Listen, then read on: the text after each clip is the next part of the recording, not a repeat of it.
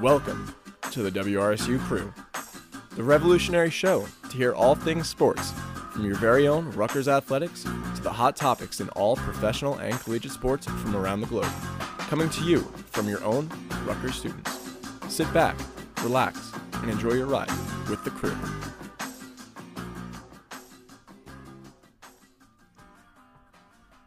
Welcome to the Tuesday crew on 88.7 WRSU. I'm Alec Crouthamel. I'm here with John Vasquez and Arnav Sarkar. How are you guys doing tonight? Uh, I'm good. Um, you know, a little bit disappointed. Um, two frustrating losses with Rutgers losing to Iowa on Saturday and the Giants losing to the Cowboys last Monday night. So from a sports perspective, I'm pretty like you know bummed out, broken, like all of that. But you know, I'm kind of moving on and you know getting ready for I guess the new week. So. Yeah, absolutely. Good game uh, yesterday, Monday Night Football. Yesterday also got to see some uh, Rutgers men's soccer and just a couple things to be looking forward to, a couple things to talk about today. But all around, good day. How you doing? I'm doing well. Uh, you may hear some different voices. Uh, John and I are not usually on the Tuesday crew, but uh, today we had to uh, fill in as some of our usuals couldn't make it tonight. But we're going to have a good show regardless. So, as Arnav hinted last night on Monday Night Football, the Giants – fell to the Dallas Cowboys to fall to two and one. So uh, Arnav, what did you see from that game that really stuck out to you?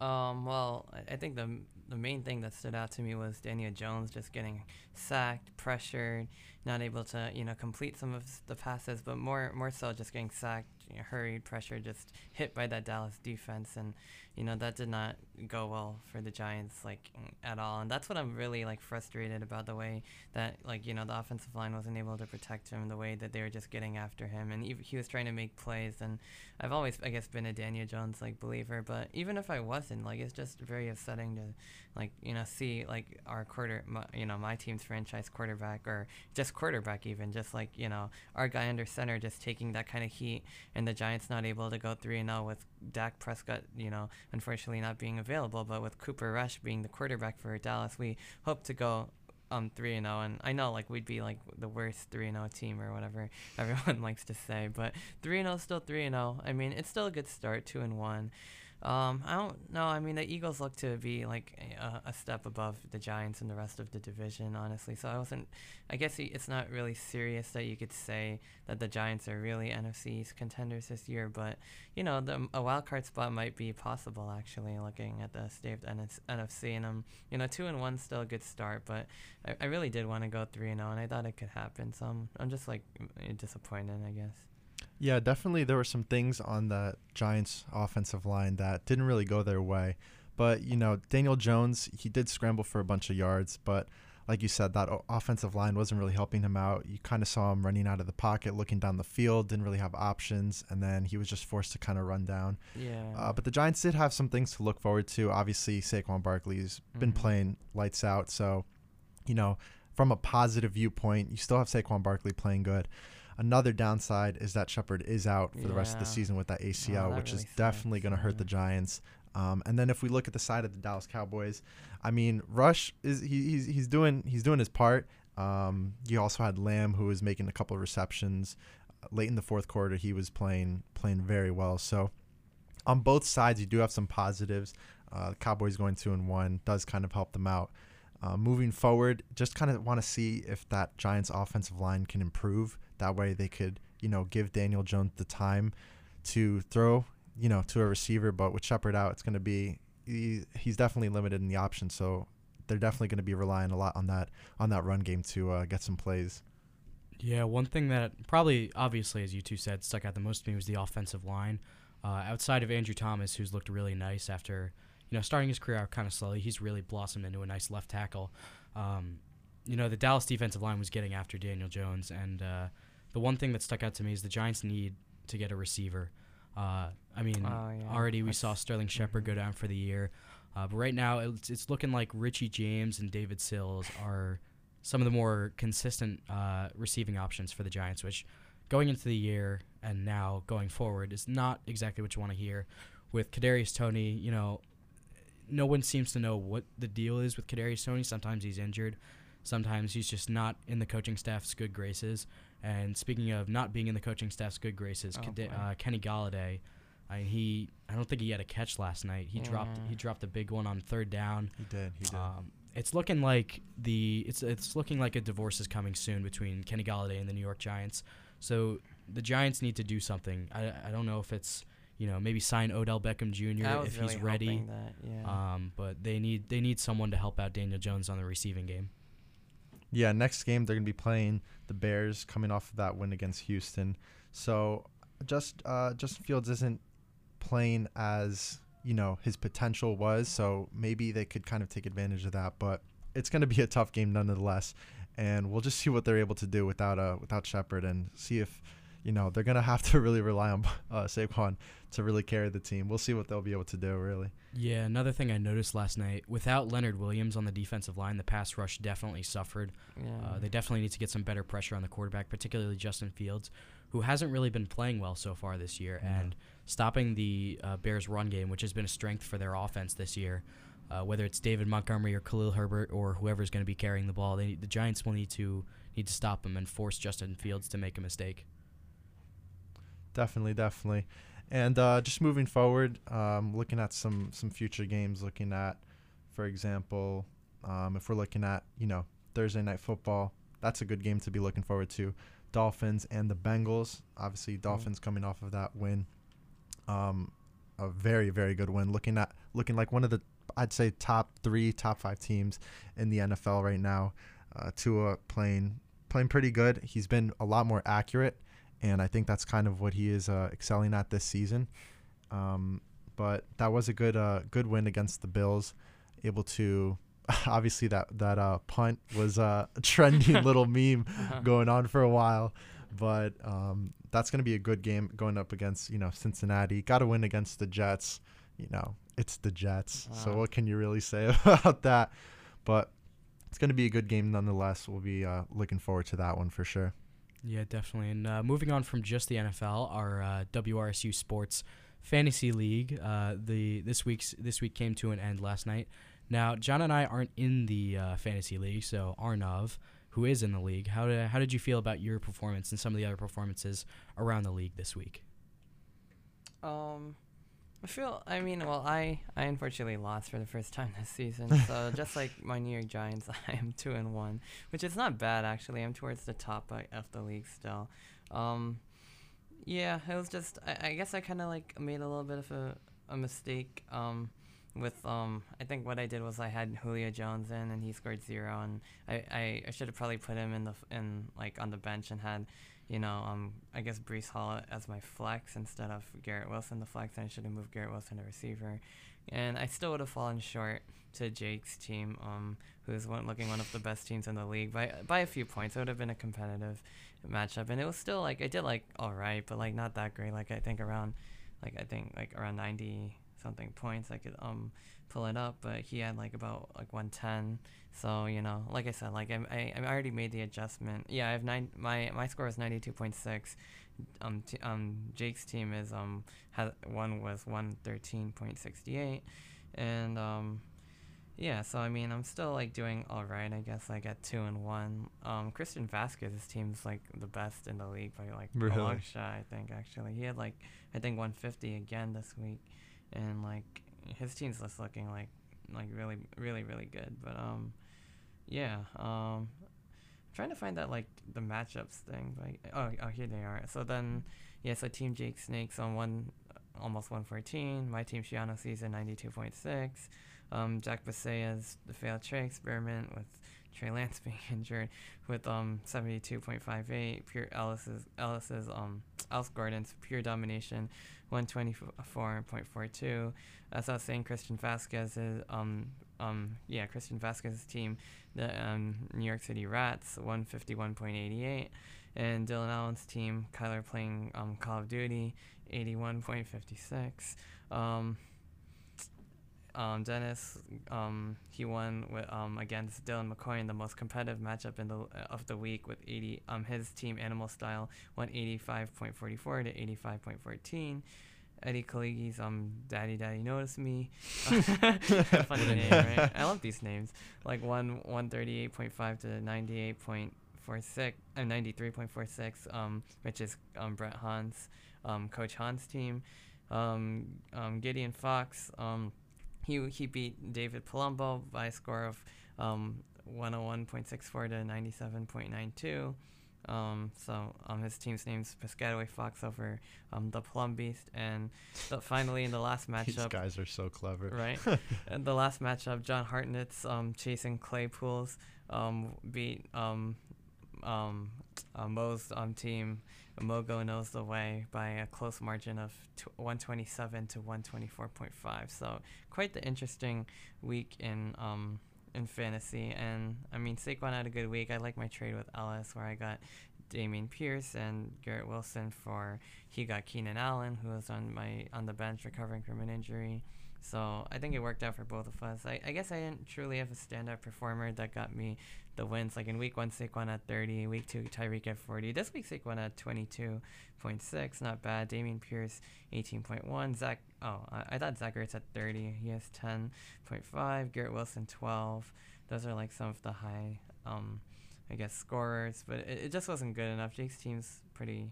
I guess like you know well balanced overall, and I'm I'm kind of short on receivers with 5.3 coming from Tyreek and um zero from Julio Jones, and you know I should have put Breece like I said I put Breece Hall in the flex and um Garrett Wilson as my other receiver. I still would have fallen short, but I made the adjustments. So anyway, that's kind of like my fantasy uh, recap and as well as the whole league. So if you guys have any thoughts on on on that, Yeah, no, I actually have uh, one of my friends who who is in a fantasy league, and he he just doesn't have a good quarterback who's uh, coming in. He's got Russell Wilson, and Uh, obviously, I mean, this season, I guess Russell Wilson's been struggling a little I know, bit, yeah, yeah. Overall, he's like a very good quarterback. he is. Yeah. that's the thing. I mean, you're paying surprising. Yeah. 200, you know, 250 million. You're you're gonna be expecting some some big things, and you know he did have he did have one drive where he really looked like like Russell Wilson, Mm. but uh, other than that, I mean, he he hasn't really looked accurate. He's been overthrowing uh, on a couple of on a couple of big plays too. He just hasn't been uh, hitting his receivers. I know I saw one play. It was Jeudy just couldn't. He it was right behind him. Like these are things you kind of expect uh, Wilson to be, you know, the best at, and he's just been a little bit choppy, a little bit inconsistent, and it is it is a panic for the Broncos for sure. You can kind of see that after the first two games, you you weren't expecting that, but yeah, no, I, my friend just he's had uh some bad uh some bad fortune with uh, Russell Wilson as his uh, as his QB. I think he got like like eight points or something like that. So Mm, yeah, he's that's not been looking Not good. too great. Yeah, Yeah. for sure. Funny thing I noticed on uh, one of the closer matchups that you mentioned between Dennis and Dylan, uh, it looked like there was a little bit of controversy with that uh, that punt in the Miami Oh. Buffalo game that we mentioned earlier. Uh, apparently, it, uh, ESPN Fantasy couldn't decide whether or not to count as a punt block and a safety. Um, and according to Dennis, they took away the punt block and the safety because No, it was self-inflicted as the uh, as the Dolphins punter kicked it off of uh, his own man's uh, Right. Rear end. um, so that that I'm sure content Dennis is glad that uh, did Dennis. I, I'm sorry, I slipped my mind. Did Dennis win this week? Yeah, I think. Yeah, I believe I, s- he, I said he did in like a very close, very close matchup. So so you said the the play was called as it was self inflicted, right? Yeah. So I don't think they attributed it because uh, Dennis has the uh, Buffalo defense. So I don't believe they attributed it to the Buffalo defense special Oh, teams. No. Although I definitely guess hurts. I guess if he won, you know, it doesn't matter as long as you get the W. For sure, yeah, for sure. He, he he still managed to pull off the win by point four, point point three points actually. Yeah. So that's very close. Yeah. Yeah. Now uh, I guess we're gonna segue on to some more college football. Ooh. Uh, as most of us know, Rutgers fell to Ohio or to Iowa. Sorry, uh, 27 to 10 this week. This past Saturday at uh, SHI or at SHI Stadium, and then this week they will go to Columbus to face Ohio State, which uh, should be a very tough matchup for the Scarlet Knights, as Ohio State's still one of the top three teams in the country. Uh, right now, I believe Ohio State is favored by f- about 40 points. I think it's like 40, 40 and a half, something like that. Yeah, so it uh it'll be a tough game, but it, it'll still be a fun one as uh you know Ohio State's a very good team offensively. C.J. Stroud is one of the best quarterbacks in the country, Yeah. and um, it should be it should be it should be an entertaining game, uh, no matter what the score is with Ohio State. What do you guys really think went wrong that game? Because they they started off, and I mean it was a tight game, but after after the interceptions, the the game kind of just stretched out. It was it was it just went complete opposite way. Momentum went all into to Iowa. What, what do you guys really think went wrong? Because he threw for 300 yards, so it's not like we were, Wow. you know, it's not like they were not, you know, throwing the ball. It's not like they weren't really rushing. So it was it was a it was a weird game for sure. Yeah, I mean, 300 yards is an improvement from the 59 that we saw against uh, against Temple. Um, but that that pick six really set the tone because Iowa has one of the best secondaries in the country. Yeah. And honestly, it was great return with a broken tackle to take it for a touchdown. Yeah. And then, you know, Joshua Youngblood gets lit up on a first down. He, he got the first down, then got lit up and lost the ball, and it was a return for a touchdown. I was in the stands. I originally thought he was down, and then Me too. they showed the replay. I was like in the stands too, and Yeah. I, I, I was, He we was were all down. saying like I'm in the band, so like we are all saying like he's he was down, he was down. Then we couldn't see the replay, but like I mean, well then we did, and then you know he definitely wasn't down, that's for sure. Yeah. Yeah, but that f- that hit was hard. Like how do you how are you supposed to hold on to the ball if Yeah. like a guy just slams in? It was like two defenders, I think. Yeah. Like I don't know. I mean, anyway, that's not to say like you can't do that. Like that, that's good on the Iowa defense for forcing. There's like our defense is great. Like we're we're good at like you know getting stops, getting the offense their ball back. Obviously, Adam Korsak flips the field, but the way Iowa like literally scores with their defense, like bailing out their offense to that degree, literally with those two, like I mean, literally like their defense is scoring like more than their offense. Like at least in the last game, and I also think in like their other in, in their first game too like they had like two safeties and a field goal so like you know it's a consistent pattern with iowa having one of the worst offenses even worse than ours and one of the best defenses in the country so you know they um 14 points off turnovers is a huge momentum shifter and that's really all they needed to kind of like seize the momentum and then their offense got going a little bit late in, in like the third quarter and by the time Rutgers got going it was kind of too late by Too that late, point. yeah. So, what do you guys think could be a, a positive going into this game against against Iowa? Right now, Iowa's fifth in the nation for points scored, 48 points scored. So, what is Wow. there to look forward to Yikes. going into this game? What kind of what what can we really see?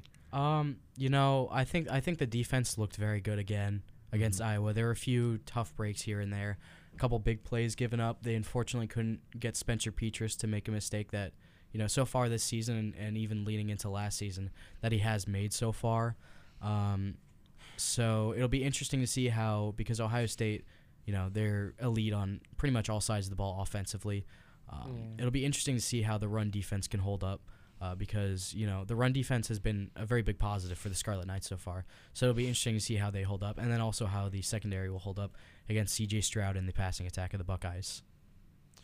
Well, we'll definitely be looking forward to that game. It may may not look so pretty, but we can have hope as a uh, Mhm. as a Rutgers fan. We can definitely uh, have some hope in that aspect. And then after that, we have uh, Nebraska coming to Piscataway, and that'll be a Oh, blackout game on That's gonna be Friday, a lot of fun. October seventh. So that should be a very fun environment again, like Yeah, last Saturday. it, Yeah, exactly. Yeah.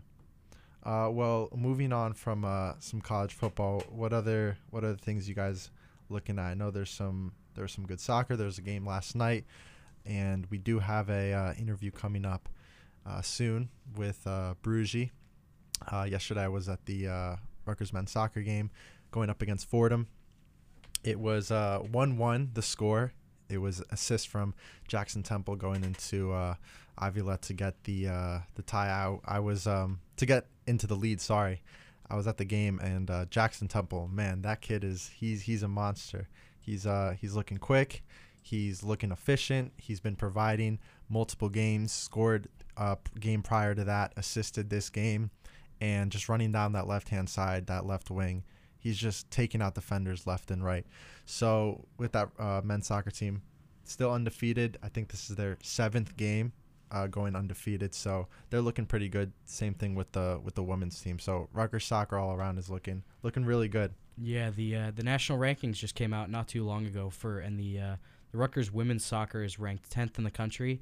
So that'll set up a, a top 10 matchup with Northwestern, uh, who's ranked eighth on Thursday at eight o'clock. Uh, so that should be a very exciting matchup as uh, women's soccer. You know, they fell to Penn State. It was a tough game, but they rebounded uh, to defeat uh, defeat Maryland on a last second goal by Sarah Mhm. Brocious. Very exciting ending. That was. Um, Yeah. And so the Rutgers women's soccer and Rutgers men's soccer, they're both looking good so far, and they're looking to uh, continue with uh, continue with their strong seasons.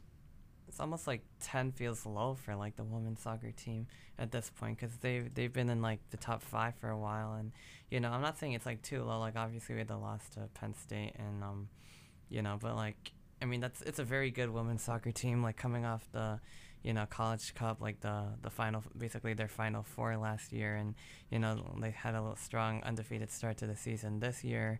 Obviously you got like you know reigning big ten freshman with D. Riley Tiernan. You got uh, Allison Lowry you got like so many good players on offense defense goalkeeping like everything. And you know um, the men's team's also like they kind of got off to a, a bit of a slower start than the women's team but they seem to like pick it up as of late getting some big wins. And uh, I think both conference and non-conference play. So you know, it's a, it's a good sign for both soccer teams, and yeah, we look to uh, keep watching them and you know keep covering them here at WRSU, and you know, um, hopefully both teams do make runs um, into the Big Ten tournament and beyond.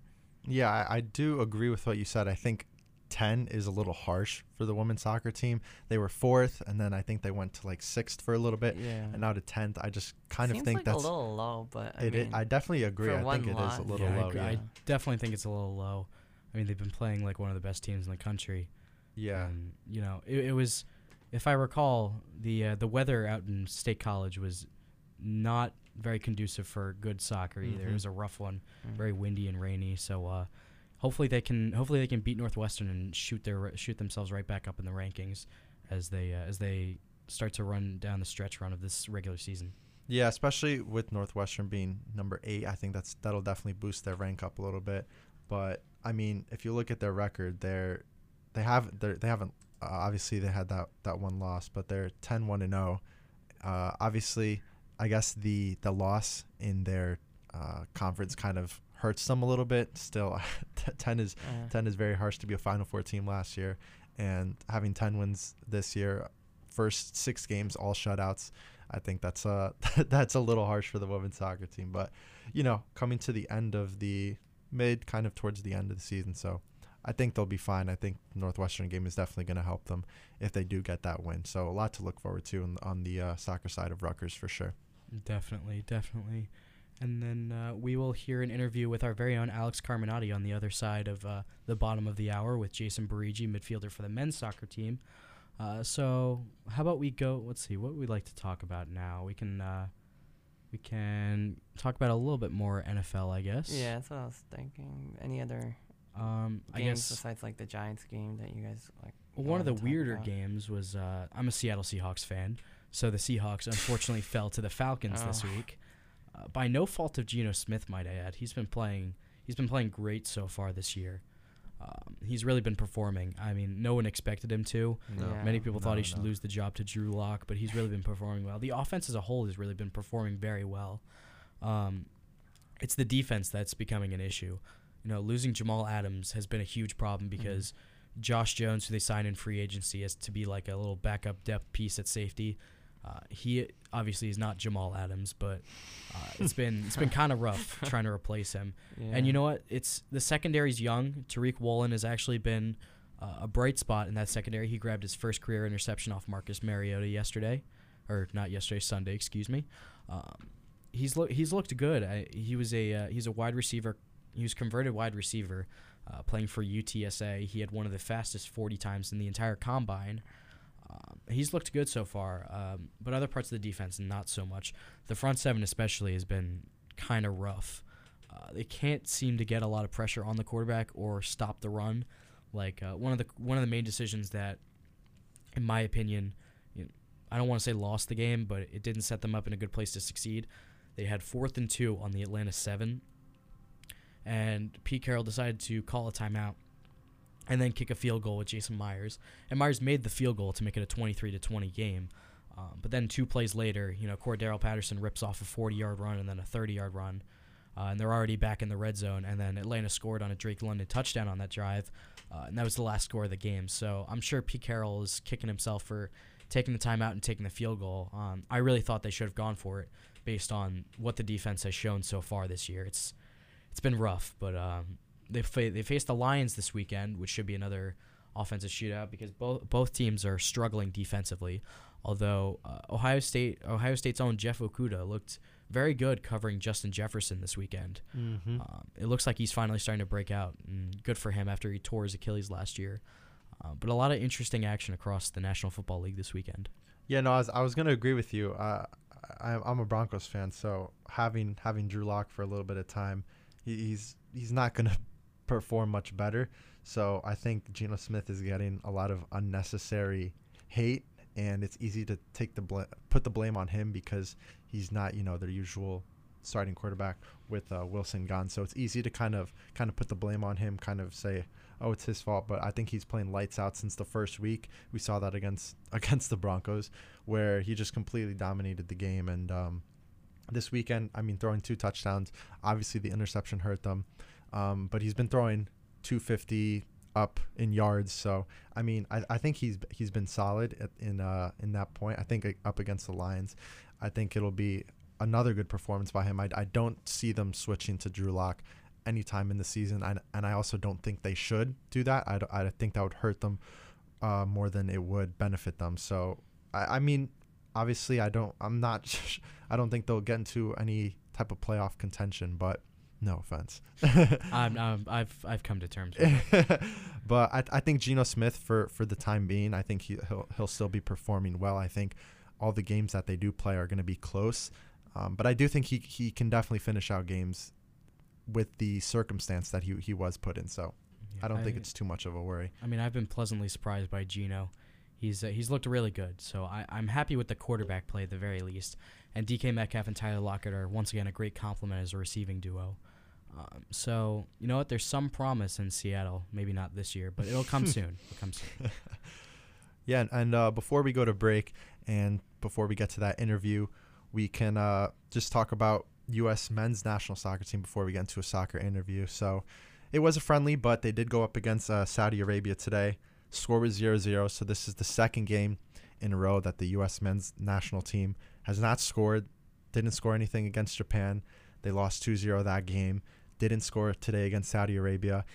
And the craziest part is in two games, guess how many shots they've had in two games? In two full 90 minute games, guess how many shots the U.S. have had? I'm gonna guess it's not a lot. It's it's it's not a lot whatsoever. I'm gonna say two. it- that's exactly it. In in two full 90 minute games, U.S. men's national team have registered two shots on goal, and the next time they're going to be playing is going to be in the World Cup. So it is a slight worry for the uh, men's soccer team. Obviously, with the likes of Pulisic, Reyna, Mc, uh, McKennie, you got you have class players who aren't even registering shots, let alone any goals. So it is a worry for the U.S especially in that group. You got England, you have Wales, so you have some big competitors that you're going to be going up against. And the way they're playing, it's it's hard to even see them making it out of the group stages. So U.S. are are a little bit in trouble. So let's hope that you know they could obviously fix fix their uh, fix their form because going into the going into season going into the World Cup with two shots in two games is is it's they're not going to get anywhere with that. Yeah. So with that, we will head to a break. Uh, on the other side of this break, you'll hear our very own Alex Carmenaty uh, interview men's soccer midfielder Jason Bouregy. Uh, as you are listening to the Tuesday Crew on WRSU FM and online at WRSU.org. Welcome back to the crew, the Tuesday edition here on WRSU FM New Brunswick. I'm Alex Carmenaty. The guys will return with you in a few minutes. Right now, Jason Bouregy of Rutgers Men's Soccer sits down with me to talk about last night's tie versus Fordham, but altogether how the Scarlet Knights are playing so far in the month of September. A shaky start has turned around Rutgers to go 4-0-1 in their last five games, where they're outscoring opponents 12 to 4. Their next matchup to finish out September in Columbus versus Ohio State. Here's my conversation with Jason only here on WRSU FM, New Brunswick. Scarlet Knights Nation, what's going on? I'm Alex Carmenaty of WRSU. Rutgers men's soccer 5 1 and 3 at this point of the new season. Scarlet Knights coming off a draw to Fordham last night. Next up, Ohio State in Columbus later in the week. Joining me right now, Jason Bouregy, who scored the game winning goal in Rutgers' last Big Ten victory at Wisconsin last Friday by a score of 2 0. Jason, how are you, my friend? I'm good. How are you? Jason, thanks so much for your time. I really appreciate it all together. And you know, this team right now is five one and three. Yes, you're coming off the tie last night, but this team is starting to really pick things up. You, you had a big win versus Northwestern. You had the shutout win at Wisconsin. Take me through your Big Ten play so far and how this team has been able to really, really score more goals in the last few contests. Yeah, I think in the beginning of the season, we were just trying to find our rhythm. Uh, and then going into the Northwestern game, we knew what it took to be the team that we want to be this season and to make it to the Big Ten uh, championship. So every game we kind of just give our all. We we go full steam ahead. Um, we link up, we connect. Um, and yeah, I think in front of goal when we have our chances, we take them. And all it really takes is one opportunity for anyone up top, and uh, I think we'll finish it. So. Take me through your goal at Wisconsin last Friday. Your goal was the game-winning one. Rutgers won two 0 That's the first time this season Rutgers has shut out a Big Ten opponent or any opponent in general. How are you able to score that goal and lead Rutgers to that victory? Yeah, so me and MD have been connecting a lot throughout the season, um, and I think it was Ula who played the ball through to MD, and I knew right when MD received the ball through the through the pocket, I knew like he knew I was coming up right behind him, so he just backheeled into my way, and I just got there first and just slotted it to the bottom left corner, and uh, I knew right when the ball was to him that he saw my run, so I just I'm always close to him whenever the ball is near him, so he just slipped me in and I finished it off. You, the last few games, you be, you be getting more playing time, a lot more offensive chances. In the last few games, you've scored two game-winning goals. The win against Rider, you scored the game-winning goal, and of course the one at Madison versus Wisconsin. How have you been able to get more time and, and really capitalize on your offensive chances? Yeah, I think it just comes with uh, performance. Um, I think even as a team, when we start playing the way that we know we can play, start moving the ball and play uh, together, we just become a better team. So just scoring the chances that I get in front of me, uh, I think really help and just try to be the best player I can be for the team and for myself is, I think, what is uh, working right now. So. Take me through last night's tie. You had the lead. You lost it about five minutes afterwards. It was a good game back and forth. It was a final of 1 1 after 90 minutes. What worked last night? What didn't work last night? I think we just got really unlucky with their goal. Uh, we just tried to clear it, and it took an unfortunate deflection and led right to their path. But the majority of the game, we had we had the ball pretty much the whole game.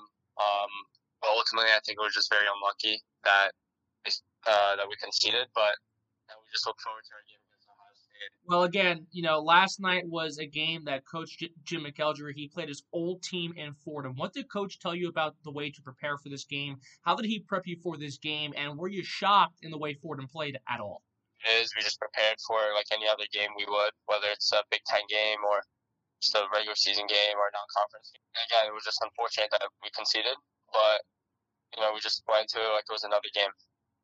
And again, at Columbus, another big matchup against Ohio State. Let's say you win, you'll be 3 0 to kick off Big Ten play. For the 1 1 and 2 start to where we are right now at 5 1 and 3, let's say you beat Ohio State, you'll be 3 0, like I mentioned. What would that mean for this team that ends September with such a big win? And again, we look back at the way you started September the tie versus Princeton, the tie versus Yale, the win versus Rider, and then, of course, you know, the comeback win versus Albany, the win versus Northwestern, Wisconsin victory, and, of course, last night's tie. If you can finish, finish off September with the win at Ohio State, start Big Ten play 3 0, how would that look for this team going forward, especially with the way this month started? Think it would be. I think it would be a great, great start for us. Um, it's what we expect from ourselves and what we want uh, heading into more Big Ten play. I think coming back home, being three zero in the Big Ten would be huge for us. Um, now it's just in our control. It's what we do as a team, and uh, yeah, we start off rough, but now I think we're really getting to the groove of things. I think we can be really special this year. Definitely, indeed. And again, in, in October, your first October matchup will be at home. You're hosting Maryland at Yurcak Field on October 4th. What is the preparation going to be like for that game? It's a big matchup. Last year, you tied with them at College Park. The year before that, you lost them in the Big Ten tournament. Take me through the the uh, the preparation for a game like that versus Maryland, where you've been so so close to beat them. How can you actually get the job done this year? Yeah, you know, we're excited for that game. Um, but as of right now, I think that if we just keep playing the way that we play, then I think we can be any team in the nation, honestly. Um, again, like I said, our biggest focus is Ohio State right now. But I think when we are playing at home, that you know, with the, the crowd behind us and everything, I think we can really be special and we can beat any team that's in our way. Definitely, indeed. And again, you mentioned you know your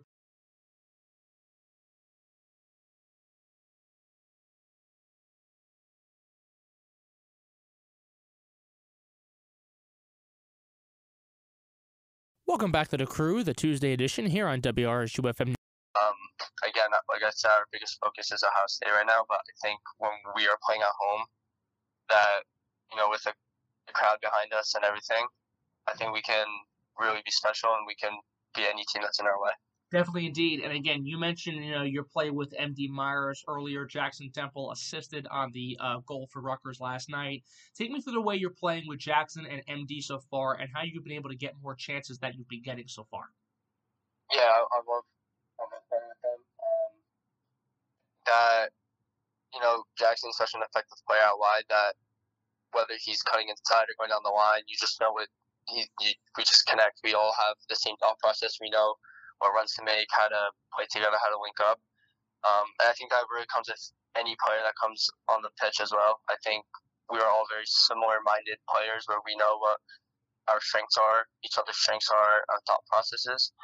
Um, but yeah, you know, playing with MD and Jackson is great.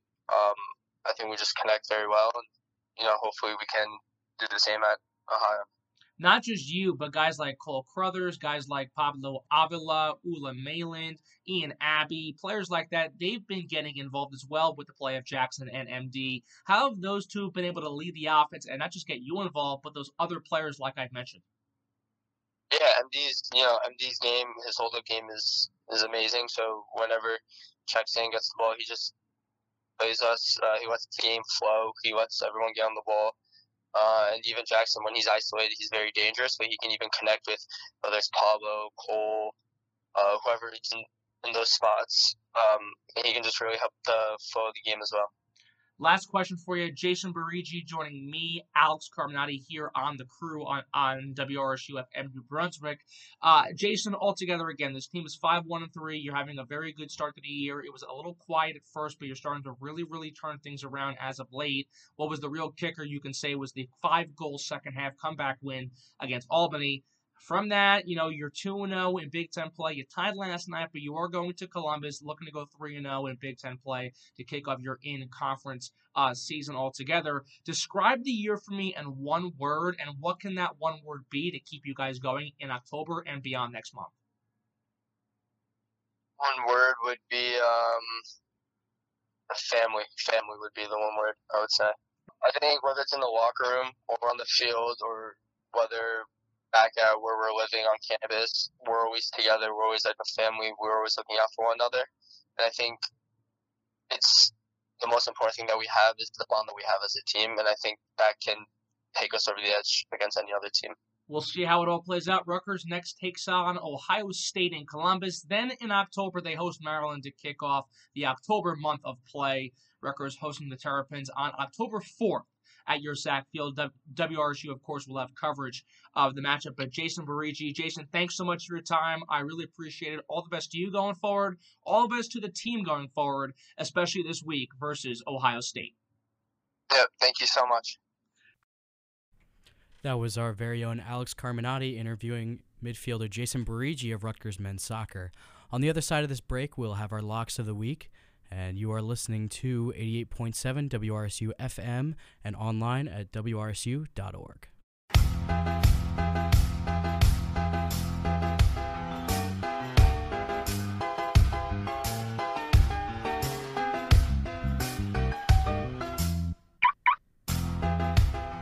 Welcome back to the Tuesday crew on WRSU 88.7 FM New York and online at WRSU.org.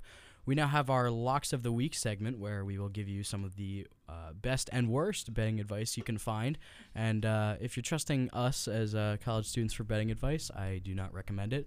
Uh, so I guess I'll go first with my lock of the week. Uh, tonight we have the Yankees and the Blue Jays uh, in Toronto on TBS. I'm going to be taking the over under on that game. Right now, the over under is set at 8. I'm going to be taking the over because tonight we have a pitching matchup between Jose Berrios and Jameson Taillon. Uh, Jose Berrios has given up the second most home runs as a starting pitcher in the American League behind New York's own Gerrit Cole.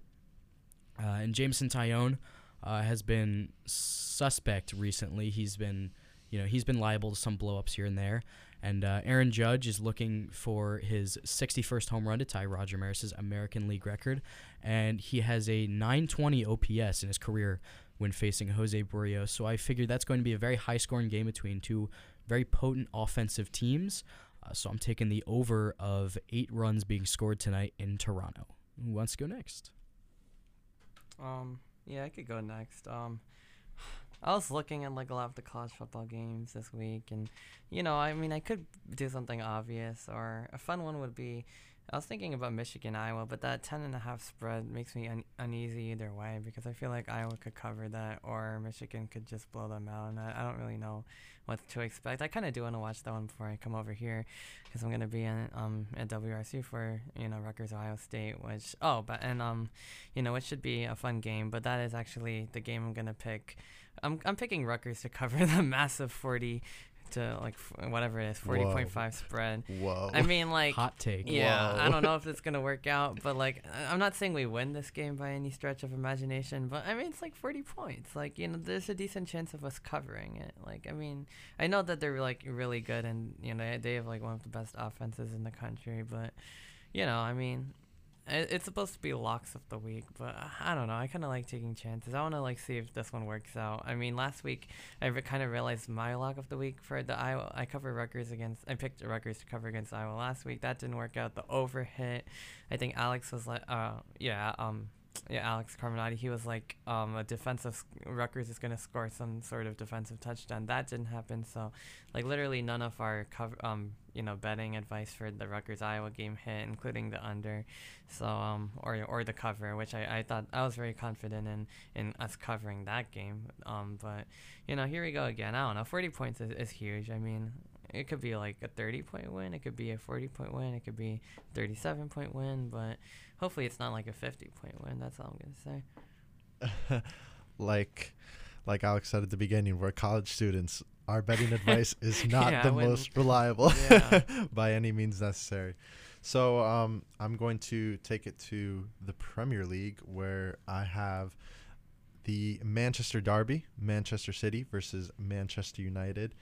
Obviously, two teams uh, in the top five. Man City are in second right now. Man United in 12th. Man City are going to be the favorites going into the game, and I'm going to be taking Man City going into this game against United. United are having a bit of squad depth with obviously Ronaldo not being in form right now. They have Rashford injured, and with the likes of Elanga, Sancho, Bruno Fernandes, they have a they have talented players, but I don't think they have enough to take out City. City with uh, Haaland, 11 goals right now, looking to be breaking the Golden Boot record. So I'm going to be taking Man City, and I'm also going to be taking them to score more than two goals. I think with Haaland up top and De Bruyne feeding him the ball, you're gonna get you're gonna get goals in that game. Bernardo Silva on one side, maybe Foden on the other. So I just think all around they are in the Etihad too, so they're gonna be playing on City's home ground. So with that being said, I, I don't see I don't see United winning that game at all. So I'm gonna be going with Manchester City. That game is Sunday, kickoff at 9 a.m. All right, so those are our locks of the week. We got a diverse set of locks today. Uh, we had I myself going baseball. Arnav went with Rutgers versus Ohio State, and then John went with Manchester City versus Manchester United. Um, I guess to go off of that a little bit, I don't I don't know how much how much uh, you two follow baseball, um, but you know Aaron Judge has hit 60 home runs this season, which Insane. yeah, That's absolutely insane. Um, and he's gone 33 at bats without hitting a home run, which you know when he when you hit 60, going 33 at bats or about six games it's it's at now I believe, it feels like an eternity. So tonight just feels like the night that he's gonna hit 61, especially like I mentioned earlier, he's going against Jose Berrios, a pitcher that he's really played very very well against for his entire career. Uh, tonight just feels like the night. I I hope so. Yeah. You know, I, I don't know if I, I think he'll hit 61. I don't know if he'll hit 62. That would be really cool if he did. Uh, like Albert Pujols, he could go double up in in records in one game. Uh, but yeah, I, I'm I'm feeling good about uh, taking the over in that uh, Yankees Blue Jays game, especially you know, Jameson Taillon struggled a bit. Um, it'll be interesting to see because the uh, the Blue Jays won last night in extra innings. It'll be interesting to see how how the offenses play tonight. So with that being said, are you a are you a Yankees or are you a Mets guy? I'm I'm a big Yankees guy. Okay, okay. Yeah, Good answer. Good answer. Yankees all the way. Yeah. Yeah. All that uh I remember like mid season when or when was it? Last month, two months ago when the Yankees had that that drought. Oh. All the Mets fans were like, This is us. This is we're, we're the we're the ones who run New York. No, no, no, no, no, no, no. That's that's just not true. That's just not true. the Yankees, the Yankees seem to have found their mojo again. You know, Yeah. they swept the Red Sox, who admittedly are you know in last place in the AL East. They're not a very good team this year, No. but anytime you can sweep the Red Sox, it's it's it's a good weekend. those are good bragging rights to have. Exactly. Especially with the Red Sox Yankee Exactly. rivalry. That's a good good bragging rights to have. And yeah, last game is uh next Wednesday, October fifth, before the playoffs. So I think they are finding their mojo at the right time.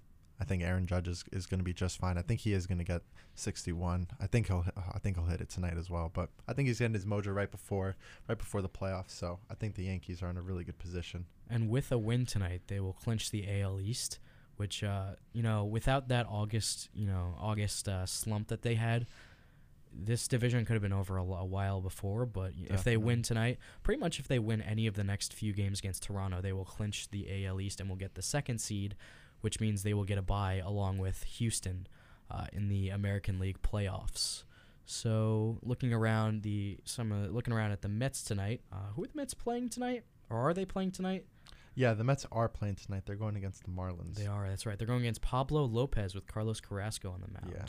They So are be, uh, complete favorites for that game. Yeah, understandably so. L- I mean, if you if you check the spread for the game, it's over under seven. So Yeah. they're most likely gonna win that game. Complete Yeah. favorites for that one. No, I'm assuming the Marlins have pretty much checked out on this season. I mean, Don Mattingly announcing that he will not return next season. That they need a change of voice in the uh, in the Miami locker room. Yeah. Um, and then you know it looks like there's a, uh bit of a bit of a chase going on down at the bottom of the wild card.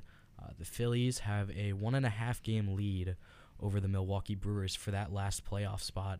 And um, yes, that should be interesting to see what happens this week. You know, Nick Castellanos, Nick Castellanos, excuse me, was activated off the injured list today.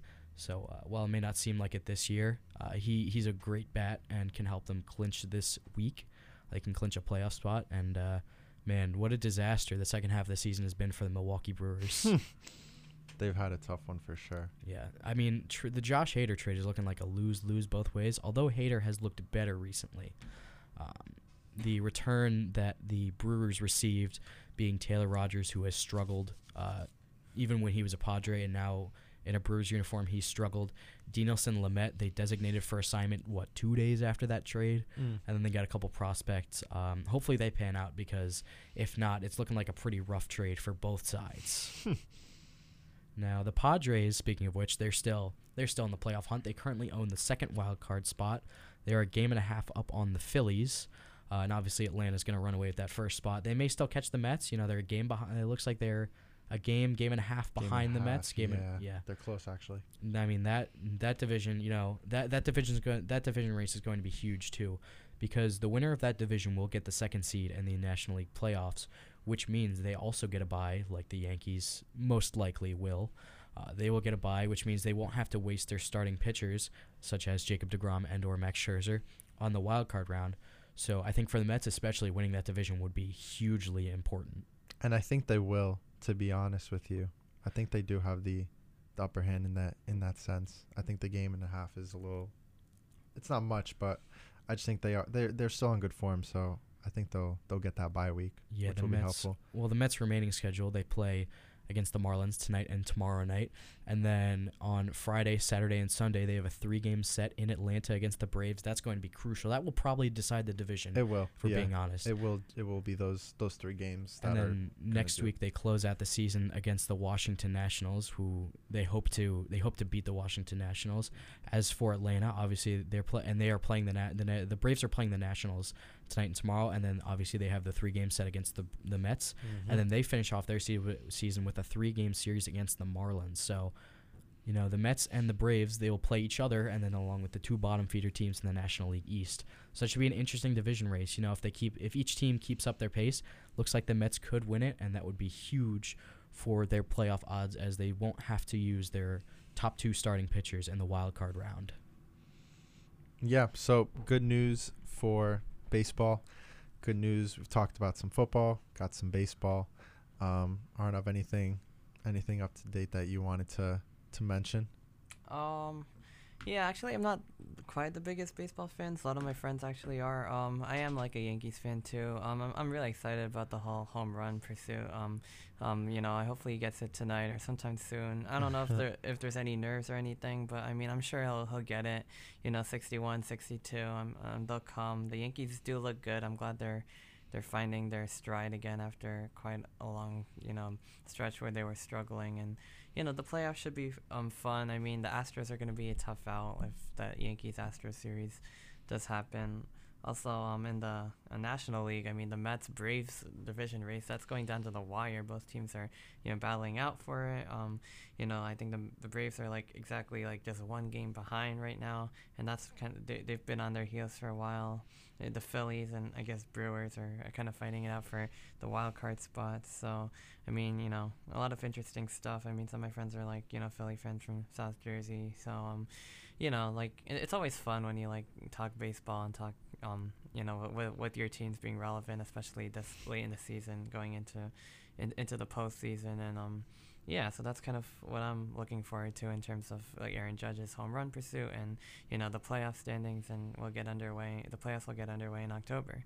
Yeah, I mean this is the best part of the season. Uh, it's the most fun. Unfortunately, for other teams, it won't be as fun. Your team's eliminated. We sorry, you probably won't get much uh, get much attention. But um, I mean, in terms of the American League wild card and the American League, the American League Central is a weird division. I mean, it's full of some middling teams, a couple of bad teams. The Guardians came out of nowhere and clinched the division a couple days ago. How about the season that they're having with the youngest team in baseball, an elite rotation, elite bullpen? Emmanuel Clase has looked lights out. That's Uh, impressive. that that trade, that Corey that Corey Kluber trade with the Rangers is looking real nice for Cleveland right now, as they got Clase uh, as part of that return for Corey Kluber, and Kluber pitched what two innings in a Rangers uniform. Um, so you know Cleveland's definitely flying high right now. Um, in terms of as a Yankee fan, who I would want to face, sorry Cleveland, I would probably want to face the, the the Guardians the most. Uh, they seem to not really scare me as much as the Rays and their weird voodoo magic of just being good no matter what. Yeah, I think it's that experience factor that kind of ties into it. You just obviously, um, you know, they are like you said, they're a younger team. So, uh, I think with the Yankees' experience, I think, like you said, I would prefer to face them just because of experience and just, um, I think I think when you're when you're looking at the Yankees, I just think they, they, they have the upper hand in that in that challenge if they were to you know go up against them.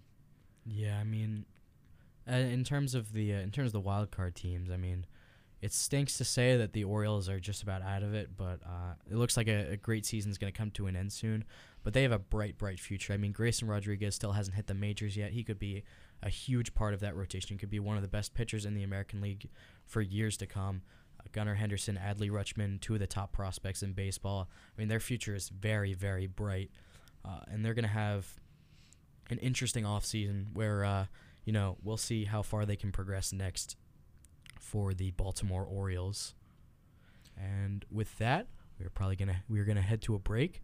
Uh, you are listening to WRSU FM eighty eight point seven, New Brunswick, or online at wrsu.org.